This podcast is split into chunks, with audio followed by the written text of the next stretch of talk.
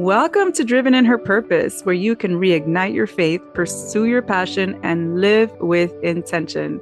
Hi there, I am Rosie, and I am your sister in Christ. You know, I know we all have moments, times, and even seasons in our lives where we struggle with our faith, where our passion for Christ just isn't what it used to be. Sister, you are in the right place and you are in a safe space because you're safe with God and in the arms of Jesus. My mission is to help you to get back that relationship with God the way it used to be, or even better, to live out that purpose, that purpose that He set out just for you, and to live with intention just like Jesus did. In this podcast, you will get encouragement for your heart through God's word and strategies that will help you identify the lies from the truth. Welcome home, sister. Do you ever feel like God may not really understand what you're going through and how difficult things are or have been in your life? Like, do you know it in your mind? Because maybe you've been a Christian for a long time and you've read the scriptures and you have a good relationship with God for the most part, or you've had a good relationship with God, but you just still feel like there's some things maybe you're not connecting with Him on like maybe you're a mom, maybe you're a very busy woman, um, and you've got tons of things pulling you in different directions. You've got your children who get sick, aka me, my child recently, and how over the many years, my two other children, all my three kids, when they get sick all of a sudden, and you have to kind of almost drop everything and change your plans or um, miss work, even though this is a busy season at work. And you have still the laundry to do. You still have, you know, you still have to cook, you, you know, and thankfully, y'all know if you've been following me, I've got my husband who also cooks and helps as well. But in a busy season for him, where he's in school and he's got tests going on, I take the load. I take it because I want to support him. So those moments where you take more of the load for whatever reason. And you you feel like just these things come up and you're just like pulled in every direction. And you try to be joyful about it. You try to be grateful you know? You try to still have your times with god exactly the way you want them to be like you know long and and good and quality time and and yet it doesn't really work out every day because you're tired, because you didn't sleep well, because your daughter kept you up, because your child kept you up, your son, your daughter, whoever, because you had some major project due and you had to stay up or whatever the case, right? You have these seasons in your life that you get really busy where you have just you just feel like you have to say no to other things because you know or you have to say no to something fun because you you got to you got to take care of this or you you know na- you name it, whatever it is for you, sister. I could just share with you this week that it was my daughter being sick and my husband trying to catch up with his schoolwork and still being just so amazing, trying to like help with her and and I'm just like, no, no, you got to focus on your work, you got to focus on your test, you know, and and these are things that I do with joy. Don't get me wrong. I'm sure you do them with joy too because you love the people you love, right? You do them with joy. You you try to help but then you're like, bam, but but I my my quality times with God have suffered a little bit.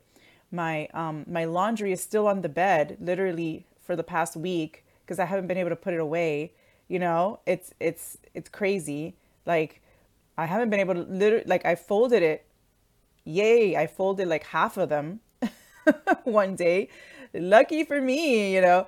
It's crazy. Like I I just have felt that being pulled that pull in all directions. And you know i was i was feeling kind of guilty about it. You know honestly this morning i'm like it's saturday. I had to sleep in a little because my daughter kept me up more last night. And i wanted my husband to rest because he has been taking a brunt of it too with her. So we try to really be a team. Thank god for that. But but I, i'm like look i will take it because i'm a mom and whatever the case i know god has given us for some reason extra strength as a mom so I'm like, let me take her this night as well. So I'm waking up later than usual. I really wanted to have extra time with God. And I, I was like, what do I, what do I do? So I'm like, I'm going into this devotional because I'm, I'm gonna, I'm about to write this devotional as um, something to contribute towards a website, uh, and I'll tell you, ladies, more about that when it when it happens. I'm super excited about it, and so I'm reading some examples of things written last year, and I'm and I run into this one devotional, and it, this devotional was a completely different theme, but as I read the scripture, something dawned on me. It was like the Holy Spirit, just God, like going, "Hey, did you see this? Did you notice this?" And so the theme of the devotional was different than what I noticed because it, it was just this one like focal point that I'm like, oh. And so I want to read to you a scripture that I think, oh my gosh, so encouraged me and helped me to connect with God this morning and really helped me to know that Jesus understands me.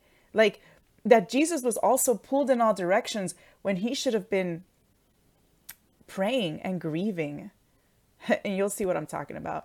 So, you, ladies, you know that Jesus had uh, family members, obviously, and one of his family members was a cousin named John the Baptist. And again, you may know the story. John the Baptist, because of his being righteous, his preaching the word, his, you know, telling the truth to someone who was living in sin, he basically was killed, not just killed, but he was beheaded. Horrible horrible way to die. And so, you know, Jesus was, uh, he, as you all know, Jesus was always on the move. He was always making miracles, feeding people, like preaching the word, but mainly preaching the word. That was his thing. He was preaching the word of God, right? So, um, this one's taking in cha- uh, Matthew chapter 14, and I'm going to read from 13, from verse 13. And it says, as soon as Jesus heard the news, that is the news of Jesus of John the Baptist being beheaded, he left in a boat to a remote area to be alone. But the crowds heard where he was headed and followed on foot from many towns. Jesus saw a huge crowd as he stepped from the boat, and he had compassion on them and healed their sick.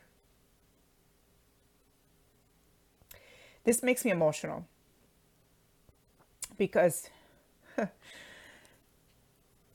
here he was trying to go and be alone to pray. Later, you see that he went, he actually left later after he healed their sick.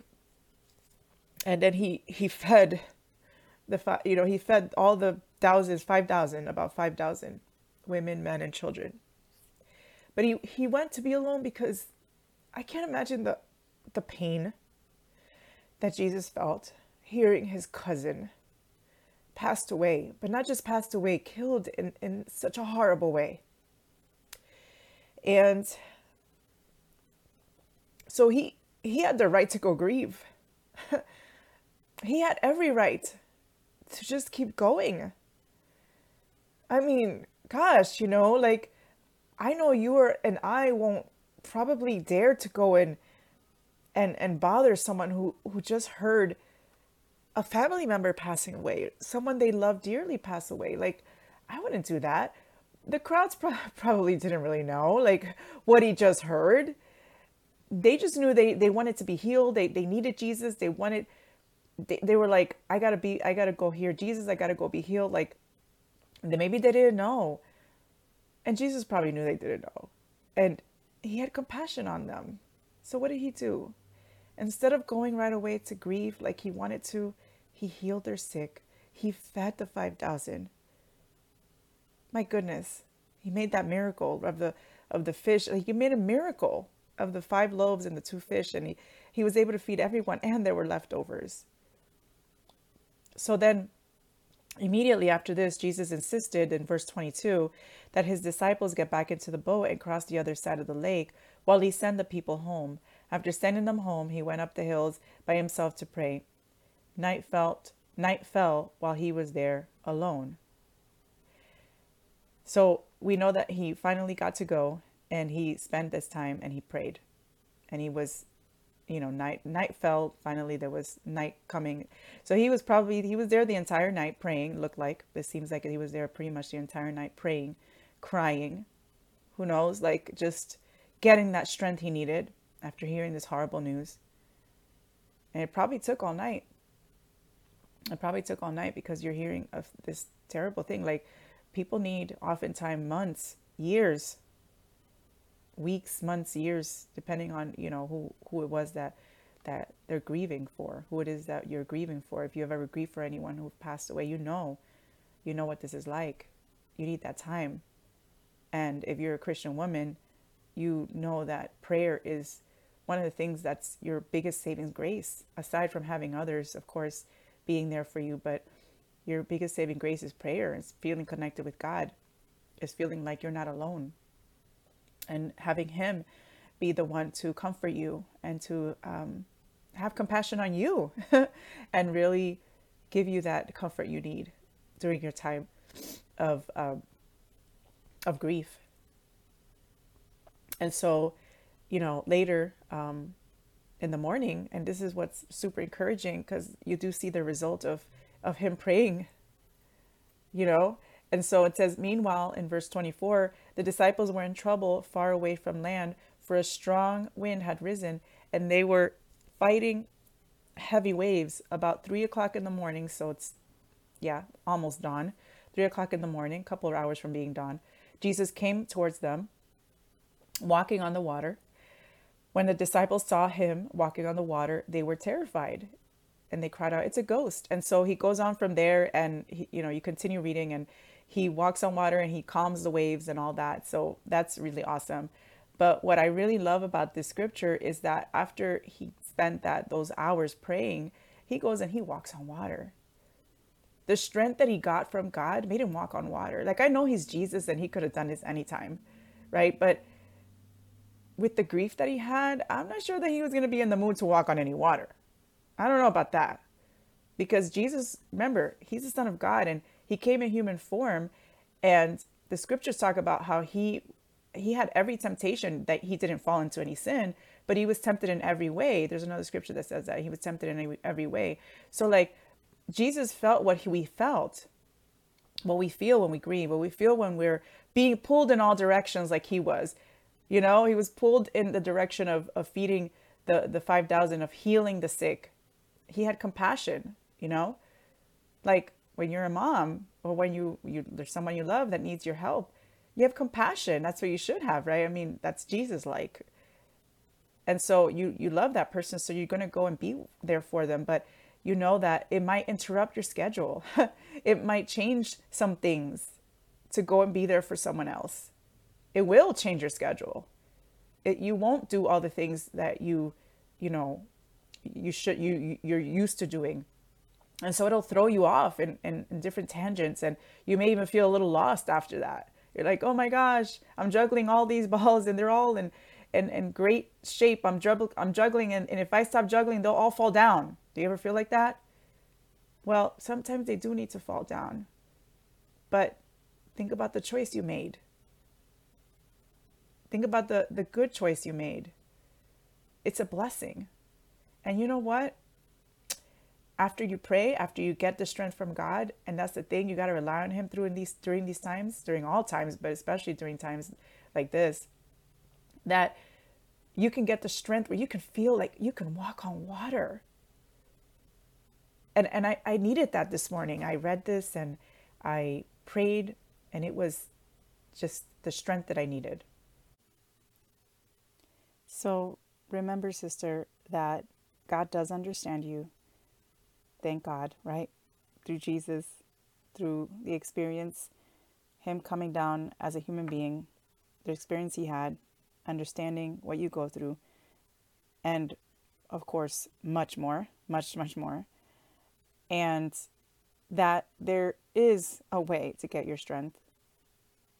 First, feel connected with Jesus, knowing that, knowing that He understands you. And second, get your strength by prayer, get your strength by, by relying on Him, and get your strength from the Word.